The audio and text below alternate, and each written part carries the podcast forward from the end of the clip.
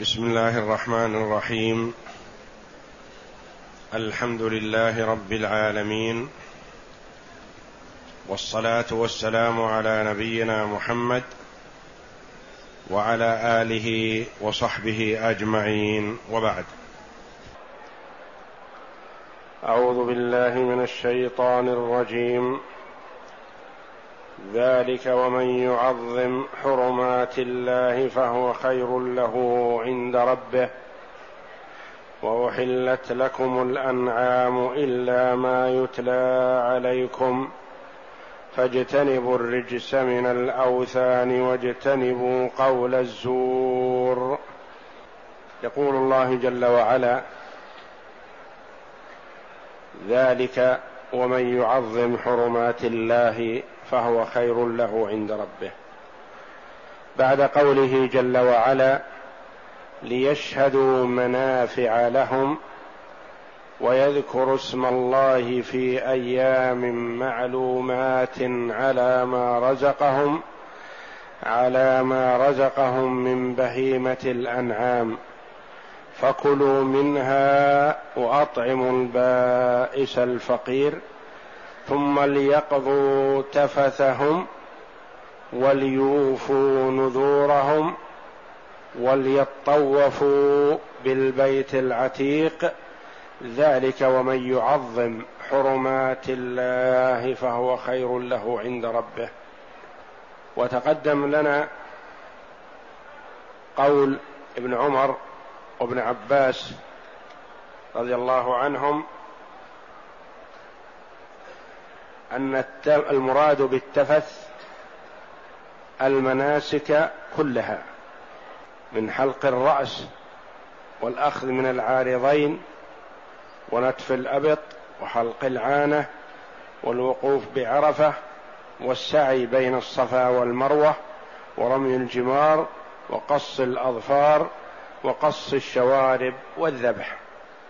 قال الله جل وعلا هنا ذلك أي الأمر ذلك. أو ذلك الأمر. ذلك الأمر ذلك مبتدأ وخبره محذوف. أو ذلك خبر لمبتدأ محذوف تقديره الأمر ذلك. وهذه الكلمة ذلك كما قال المفسرون رحمه الله رحمهم الله للفصل بين الكلامين.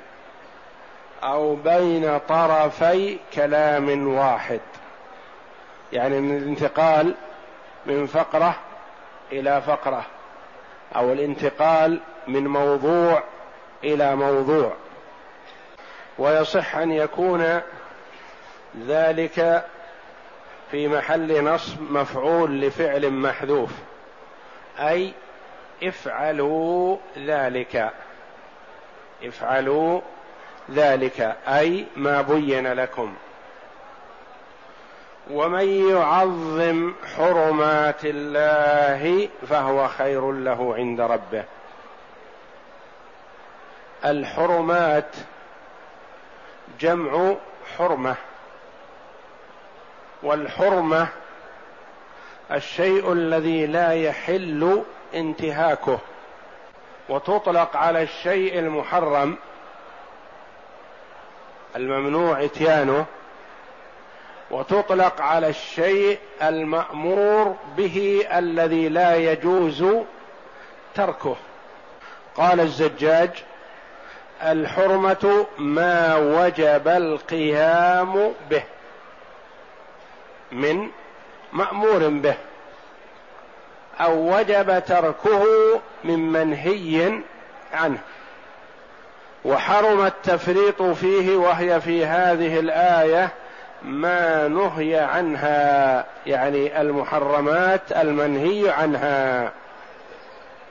ومنع من الوقوع فيها كالجدال لأن الله جل وعلا يقول فلا رفث ولا فسوق ولا جدال في الحج. كالجدال والجماع والصيد يعني قال الزجاج المراد بها ما منع من إتيانه في الحج. والظاهر من الآية عموم كل حرمة في الحج وغيره. حتى الشيء المحرم في غير الحج مقصود في هذه الآية. وكما قال الأصوليون أصول التفسير العبرة بعموم اللفظ لا بخصوص السبب. قد تكون نزلت في حرمات الحج ولكنها تعم المحرمات في الحج وفي غيره. وقال الإمام مجاهد إمام المفسرين في مكة من التابعين رحمهم الله الحرمة مكة والحج والعمرة وما نهى الله عنه من معاصيه كلها. وقيل هي البيت الحرام والمشعر الحرام والمسجد الحرام والبلد الحرام والشهر الحرام. يعني يعظم هذه الأمور ابتغاء مرضات الله وثوابه. وتعظيمها يقول مجاهد رحمه الله وتعظيمها القيام بمراعاتها وحفظ حرمتها. وحفظ حرمتها وتعظيمها القيام بمراعاتها وحفظ حرمتها وقيل هي مناسك الحج. يعظم مناسك الحج. وتعظيمها إقامتها وإتمامها. اذا على المسلم أن يعظم شعائر الحج والمأمور به في الحج فيحرص عليه والمنهي عنه في الحج فيجتنبه. طاعة لله جل وعلا وتقربا إليه. ولا يتساهل في شيء من أمور الحج فيقول هذه سنة ولا بأس بتركها هذا مكروه ولا بأس بفعله. لا يا أخي. ومن يعظم حرمات الله فهو خير له. افعل المأمور به على أنه طاعة لله جل وعلا وتقربا إليه بصرف النظر عن كونه واجب أو ركن أو مستحب. ولا تتساهل بالمستحب. ولا تتساهل في المكروه فتقع فيه لأنه لا إثم في فعله. ما دام مكروها فاجتنبه طاعة لله جل وعلا. فهو ما هو؟ أي التعظيم. خير له عند ربه. فالتعظيم تعظيم الحرمات. خير له عند ربه. فقد يثيب الله جل وعلا العبد على فعل يسير اهتم به طاعة لله جل وعلا فيثيبه الله جل وعلا على ذلك ثوابا جزيلا لأنه علم ما وقر في قلبه من الحرص على تطبيق ما فعله النبي صلى الله عليه وسلم والانتهاء عما انتهى عنه عليه الصلاة والسلام. فالتعظيم خير له من التهاون والتساهل فيه. وقوله جل وعلا عند ربه يعني في الدار الآخرة يجد ثواب ذلك عند الله جل وعلا في الدار الآخرة. وقيل إن صيغة التفضيل هنا لا يراد بها معناها الحقيقي بل المراد التعظيم خير ونفع ولا مقارنة بينه وبين ضده.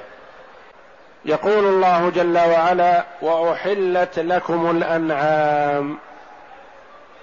أحل الله جل وعلا لعباده الأنعام التي أباحها لهم تفضلا منه وإحسانا.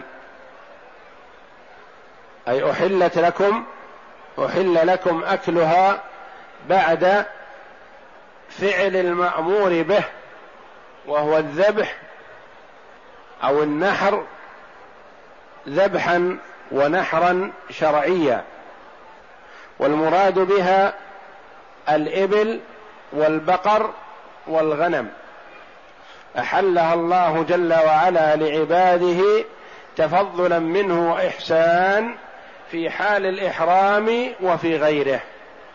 حتى مع الإحرام فهي حلال منة من الله جل وعلا على عباده. إلا ما يتلى عليكم. إلا ما يتلى عليكم. ما يقص عليكم. ما يرد عليكم تحريمه في الكتاب أو السنة.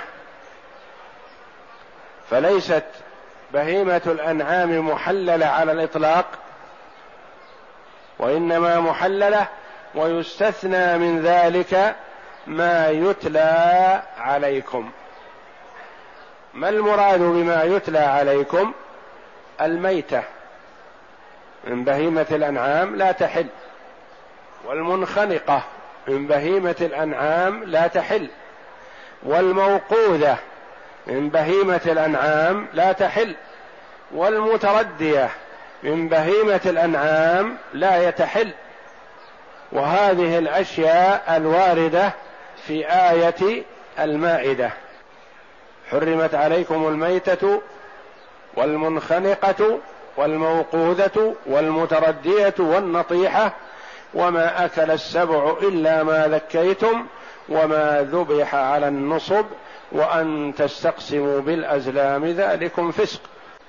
والاستثناء في قوله جل وعلا إلا ما يتلى عليكم استثناء منقطع.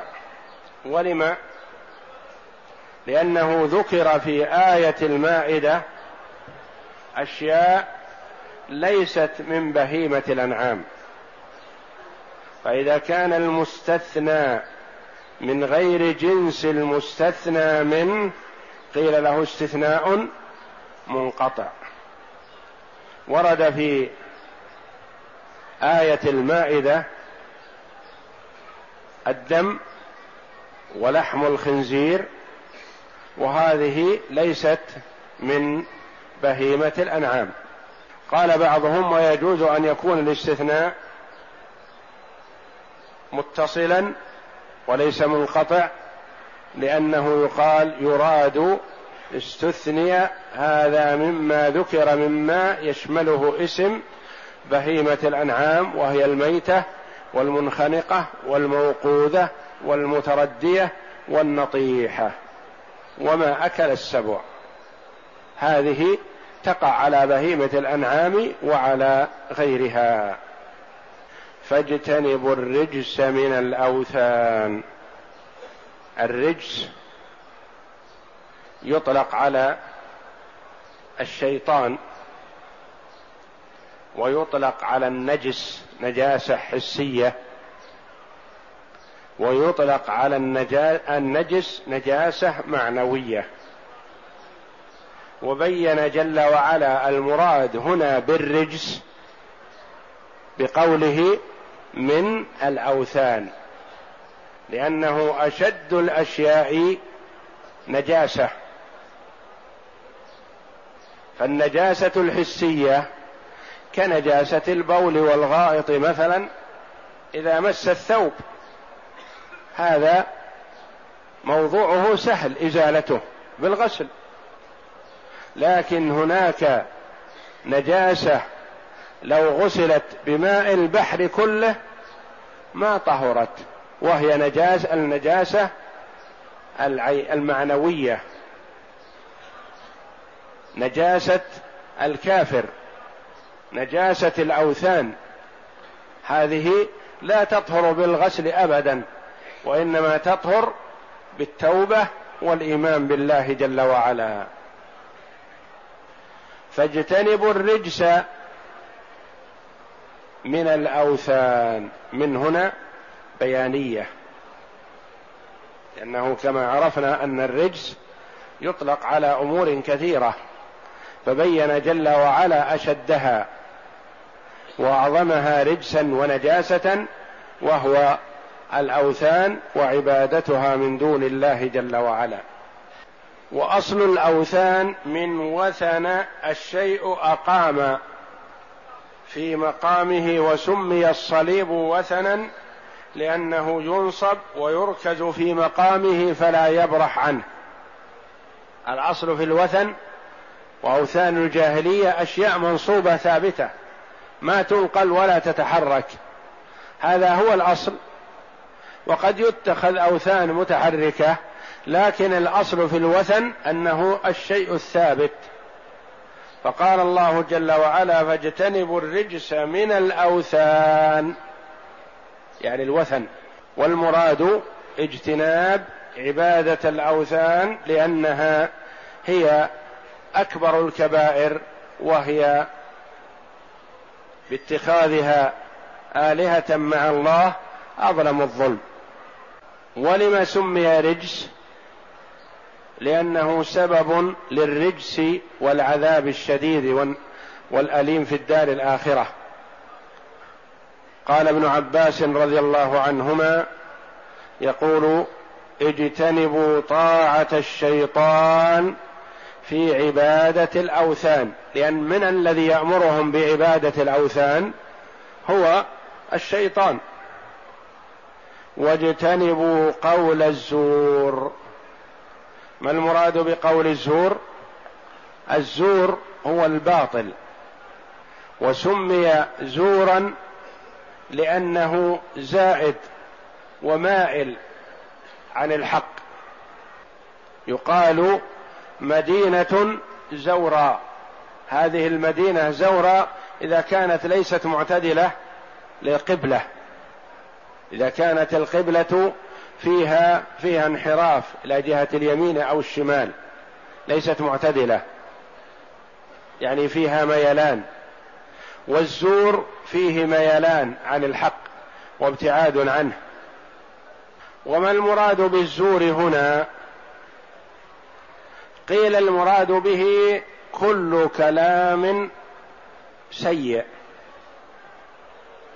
كل كلام سيء سواء كان كذب أو غيبة أو نميمة أو شهادة زور أو كلام قبيح كل هذا يقال له زور.